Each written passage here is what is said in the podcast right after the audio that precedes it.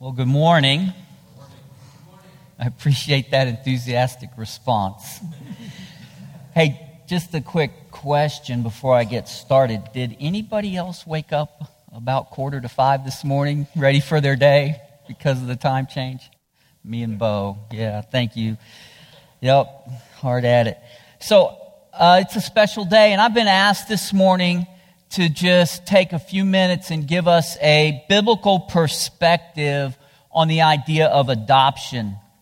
And you know, you don't have to spend very much time in Scripture without running across God's heart for adoption and how He cares for those most vulnerable children that are among us. Scripture is full of it. I'm going to put some up on the screen and, and read them to you. And this is just a small amount. Deuteronomy 10 18. He, God, executes justice for the fatherless. Exodus 22, 21, and 22. You shall not mistreat any widow or fatherless child. Psalm 10, 14. To you, the helpless commits himself. You have been the helper of the fatherless. And then Psalm 68, 5. Father of the fatherless and protector of widows is God in his holy habitation. And I, we're very familiar with James 1:27. Religion that is pure and undefiled before God the Father is this: to visit orphans and widows in their afflictions. And we could go on and on and on because scripture goes on and on and on, promising blessings to those who bless the fatherless, warning those who oppress them, and promising to protect them. And there's no doubt that God has a heart for the fatherless. He's clear about it, and He's clear about our responsibility for these children. And I, I want to pause right here and just, and just stop and say there's probably a lot of you sitting out there right now who think, I can tune out now, right? Because I'm not in a position to adopt. This message really doesn't have anything to do with me. But I, to that, I would say, you're wrong. That's pretty blunt, um, but I'm going to say it.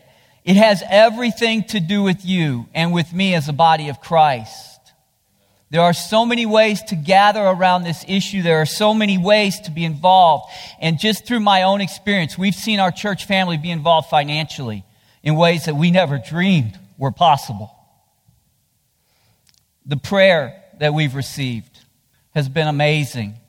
Those of you who are willing to get a little bit of training and do respite care so that foster families can take a, break from time to time and step back is a, is a huge gift to those families. Serving, giving to our shelters, visiting with those children, um, helping our adoption agencies. Children Home Society is here this morning. They, they have a dream and a goal of putting a, a, a, facility here in Raleigh County, an office here in Raleigh County, so they can better meet the needs of people here in Raleigh County.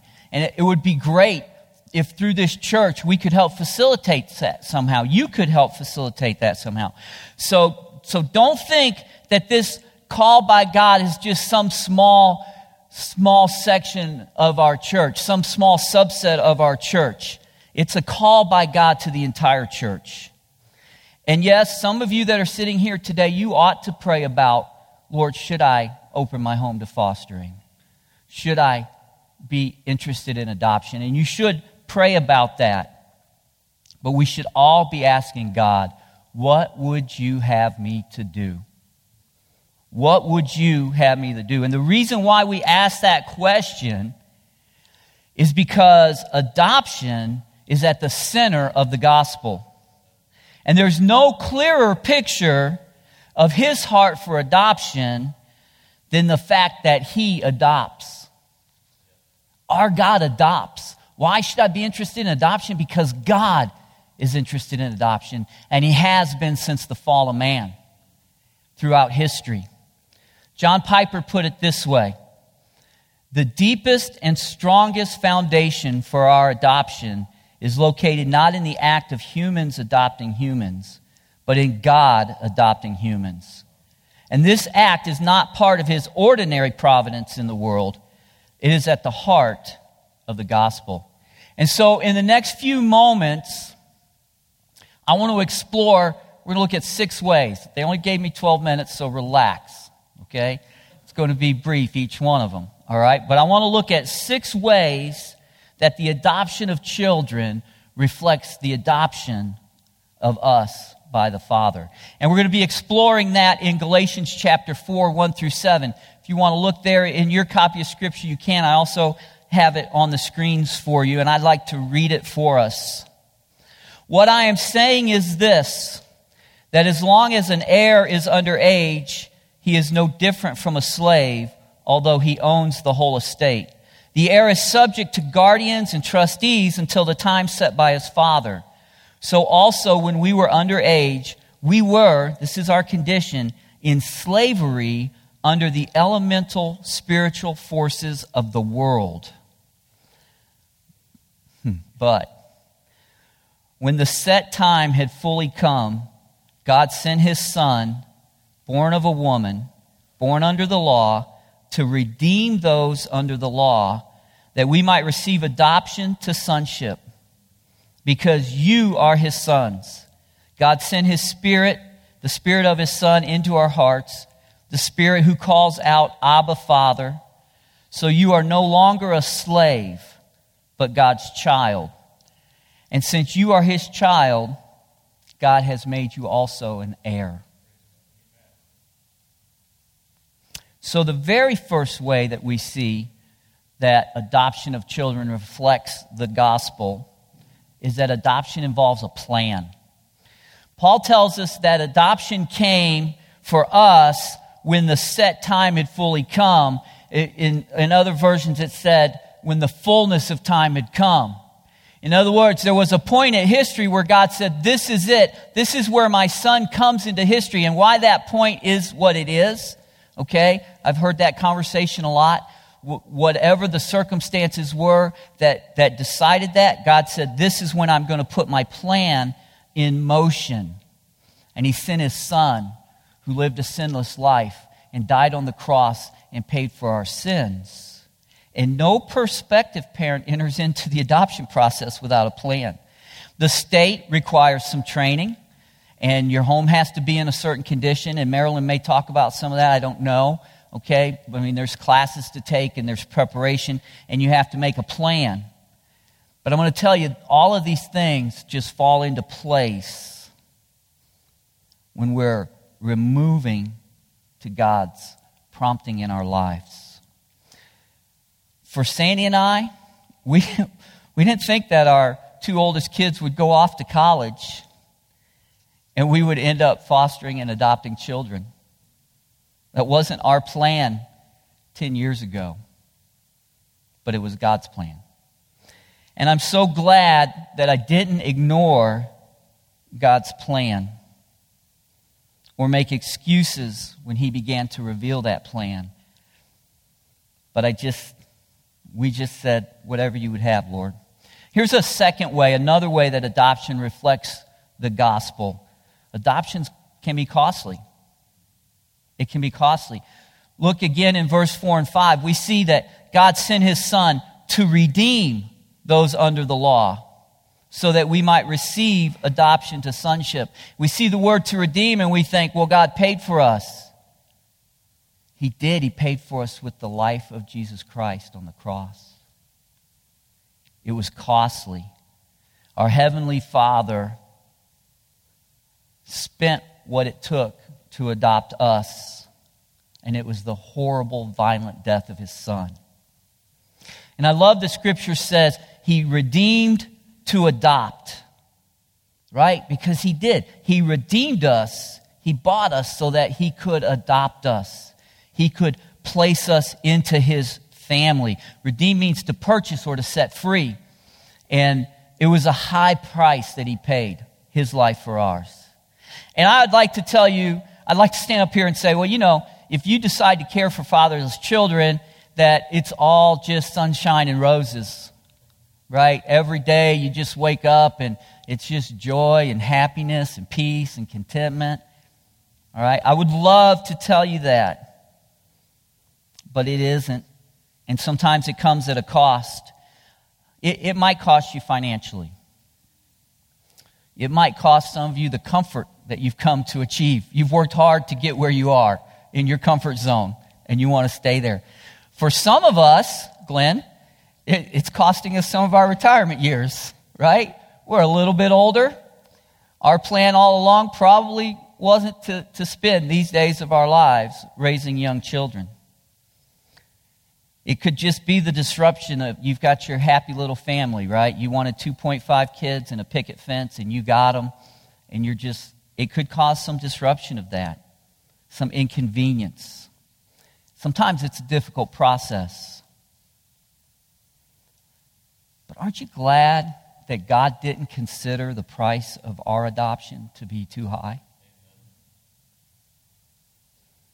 The price he paid for you and for I, that while we were still sinners, Christ died for us. And he went to the cross and he paid a debt that we couldn't pay. Costly, yes. Worth it. God thinks so. Also, adoption reflects the gospel because it takes kids out of terrible situations. Verse 5 tells us that, that God sent his son for us while we were under the law and for us as humankind, that meant that we were in this impossible situation because we were sinners by nature, but we were trapped in a system where we had to try to be good enough for a holy God. And it was an impossible task. We cannot do that. So Jesus paid the price for our redemption by perfectly obeying God's law for us and taking our punishment on the cross in our place. He lived a life that we could not live, and he died a death that we could not have died in order to redeem us. We were in a terrible, hopeless, agonizing place. In fact, later in Scripture, Paul calls us slaves to our sin. We were just trapped. And Ephesians says that we were dead in our trespasses and sins. But God. And so He's the rescuer. He's the perfect Father who takes us out of this hopeless situation and makes us his child. And we move from death unto life because of the gospel. And foster care and adoption are a way to try to help some kids who are in really, really tough spots have a place where they can be safe and they can be nurtured and they can grow. Yes, we pray for those parents, particularly in West Virginia today, where, where we know a majority of kids are being taken out of homes because of drug use. We pray for those parents, right? We see both ends of that issue in our church today, don't we? In the house tonight, we got, we got, this morning, we got Safe House guys and we got Sparrow's Nest ladies. And they have kids that they love, right? And so they want, they want to do what's right. They want to get their lives in order and they want to be right before God and they want to be able to have those children in their home and they should. But not everybody does it. And there has to be a place for these kids to go, and there has to be a safe haven. There has to be a, a, a, a nurturing and caring family that they can be a part of. And so we, as rescued children, need to plug in and help rescue children to provide a safe place in a very stormy life. Adoption also reflects the gospel because it involves the spirit of sonship. When we put our trust in Christ, we move from being a slave to being a son or a child of God, right? We're not sort of children of God. We're not God's partial children or his stepchildren. Scripture never indicates that in any way. He declares us to be his children. And that comes with a new identity, a new destiny, a completely different future, and a, and a new family. And as the Spirit cries out and calls him Abba, Father, now we can say, Abba, Father. I have a Father. It's a very intimate term. Father, Papa. And we can call him that because he's assured our place in his family. That's how it is with human adoption. Children are called son or daughter, and they're given the same rights as any other child in that family. You know, one of the questions I hear a lot, or one of the terms I hear a lot is, well, well, tell me about your real children, or how are James and Annie different than your real children? Okay, I'm, i live with James and Annie; they're pretty real. I mean, they're about as, they're about as real as it gets, okay? In, in every way. From sin nature to sweetness, it's all there. All right? But I, I don't care for the term because we don't see them any differently. Right? We do have biological children and we do have adopted children, but they're all the same to us. All the same. Imagine if God saw us differently based on some behavior that we had to meet or like under the law. And we've moved out of that. And I know when people say that, they don't mean anything by it, right? So I don't fuss with them, okay? But our kids, we love them fiercely. And we pray for them faithfully. We discipline them when they need it, and they need it. And we never doubt that they're right where God wants them. And while I'm not the perfect father, far from it, I can point them to the perfect father. And my heart's desire is that they come to know that there will be times where I will fail them, but that perfect father never will. And they need to know him. And they need to not just be adopted into my family, but they also need to be adopted into the family of Christ. Another way that adoption then reflects the gospel is this adoption transforms a child in every way. So, for Christians, when God adopts us into his family, we become brothers and sisters, right?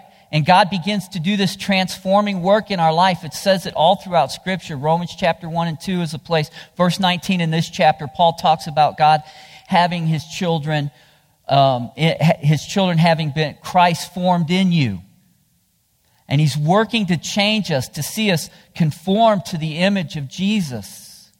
And that's what happens when a child enters into a, a, a different home. They begin to fit into the culture of that home. I've talked about that a little bit before, even from the pulpit here when I had opportunity to speak. How every house is distinctive, right? There are things that are done in some of your homes that are never done in my home. Okay? I, I, I'm, I'm not going to look at the guy when I say it, but I would never have a little dog in my house where I had a place inside on a little pee pad for him to go to the bathroom. Okay? That's just not how I roll. There's nothing wrong with it. Go for it. Some of you do that. Okay? Um, some of you would never let your kids sit in front of the TV and eat dinner and watch Disney Channel. Sorry, we roll like that sometimes. Every, every house has a different culture, right? And we use different terminology even for different things. And, and it's just different. And so, just as we have entered into Christ, we begin to conform to the culture of Christianity and to the person of Jesus. That's what happens when kids sometimes come into our home, whether it's bedtime routines or, again, what, what particularly you're having to eat. And then kids will begin to adopt to that culture. And I'm not saying that, that any are better than others but it is very similar what we do as to how the gospel works, right? And it can be a really beautiful thing, especially if the culture that a child's coming from is a destructive place. And then the last way I wanted to mention this morning is that adoption makes the child an heir. Verse 7 says, You were a slave, and now you're not a slave.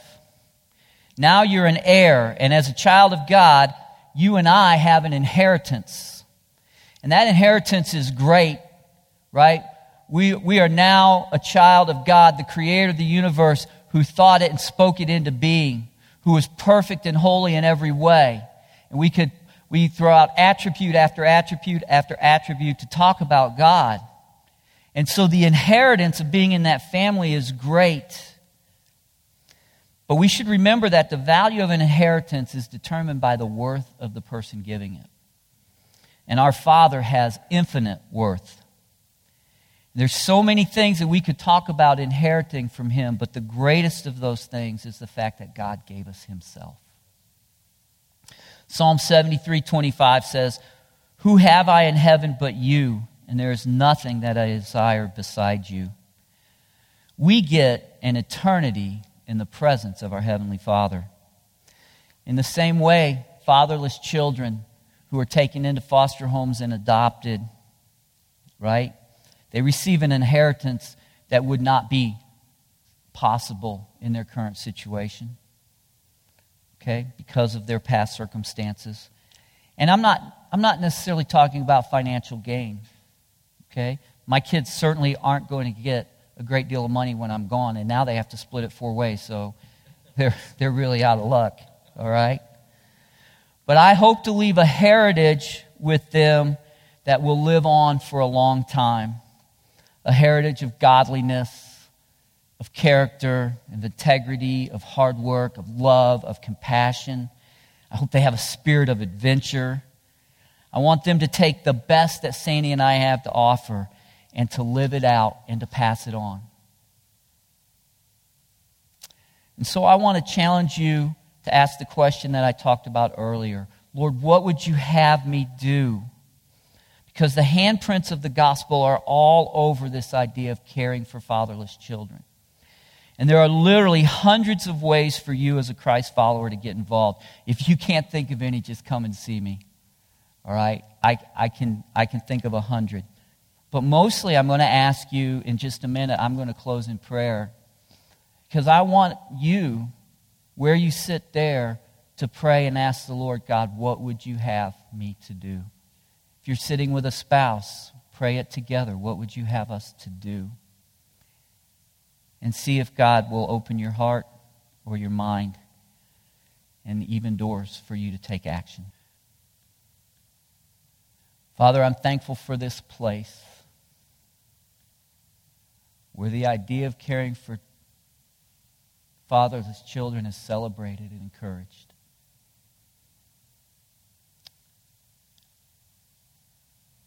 Lord, help us to know what to do, when to do it, and how to do it. Help those of us who have already fostered and adopted to know what the next step is. Help those of us sitting here who are just single to know how to jump in and get involved, where to, where to help, how to give. Help those of us who are elderly to know what to do. Lord, help us. Help us to know and help us to respond to your Spirit, I pray. In Jesus' name, amen.